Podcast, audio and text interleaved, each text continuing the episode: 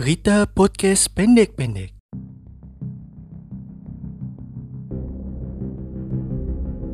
Diduga karena kelelahan, Wakil Menteri Pariwisata dan Ekonomi Kreatif Angela Herliani Tanusudibio pingsan saat menggelar jumpa pers peluncuran atraksi budaya prajurit keraton di depan Kori Kamandungan Keraton Surakarta Hadiningrat.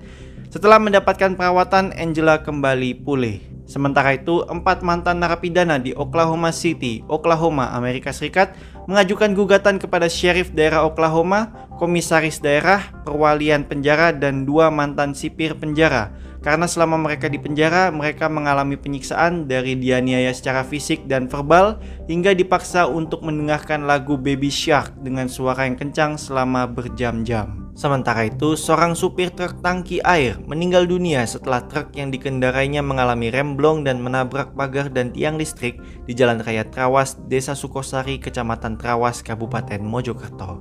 Sementara itu, dua orang yang berboncengan sepeda motor meninggal dunia akibat menabrak pick-up saat menyalip pick-up di Jalan Raya Lumbang, Desa Patalan, Kecamatan Wonomerto, Kabupaten Probolinggo. Sementara itu, delapan orang meninggal dunia dan puluhan orang lainnya cedera saat menghadiri malam pembukaan festival musik Astro World di Houston, Texas, Amerika Serikat. Sekian berita podcast pendek-pendek kali ini.